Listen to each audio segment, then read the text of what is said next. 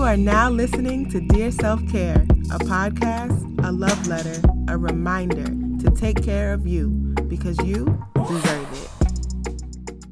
Hello and what's up, beautiful people? I'm Courtney Loran and I'm here to deliver a loving reminder for today. Let's get to it. Before I get to the reminder, happy Friday. And if you're not listening to this on a Friday, happy day. Um, on Fridays, I like to give extra self care, self love reminders because Friday is a beautiful day for it. It's ruled by Venus. So I like to just give out some loving energy on Fridays. But the energy applies no matter what day you're listening to this episode, okay?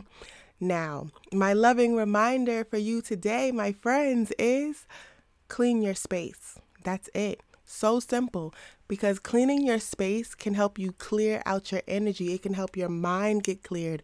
A cluttered space can lead to cluttered thoughts, can lead to a cluttered spirit, and can lead to cluttered emotions. So sometimes it is best for us when we are trying to feel better, when we are trying to do better, when we're trying to manifest and change our lives and do all of these great positive things to clean our space. We can't do all of that and then have a dirty or cluttered or unorganized area that we stay in. So we want the energy to be up, up, up high.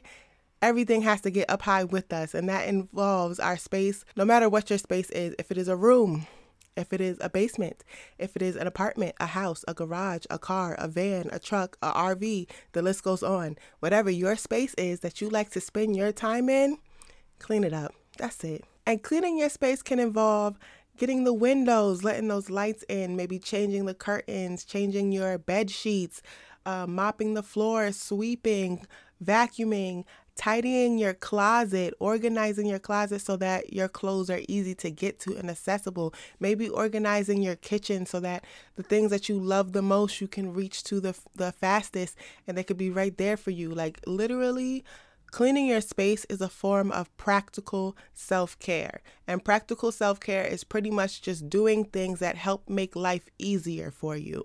So, when things are organized or when things have a place, when things are clear, when you can see what you have, you know, things like that, just inviting that into your space, but also sets you up to have a better day. So, whatever you can do, clearing out your refrigerator, decluttering your car, especially if you're if you're a person that likes to put everything in their car, you pretty much live in your car, just cleaning that out. There are so many times that we forget we own things because we don't see them anymore because they're buried underneath something. So, cleaning your space is practicing practical self care, and self care is the best form of self love. Okay, so take some time out. I know cleaning is not the most fun, but it does help uplift the mood, it does help bring up the vibrations. All right, that's all I want you to do. And I bet you when you clean it to your standards, because everybody's clean is different. So when you clean it to where you feel good about it, it'll help uplift your mood and it, it can help you clear your thoughts because now you're not in such disarray or around such disarray and it helps disperse the energy around you. When you want your energy to be vibrant and high, you can't let it get stopped by clutter and on and too much stuff, right? Because that absorbs some of the energy that you may need for yourself. Give everything its place in your space and then clean it up. Okay? That's it. And then I also want to give you a little bit of an affirmation. And it says, There is a stream of love supporting your dreams.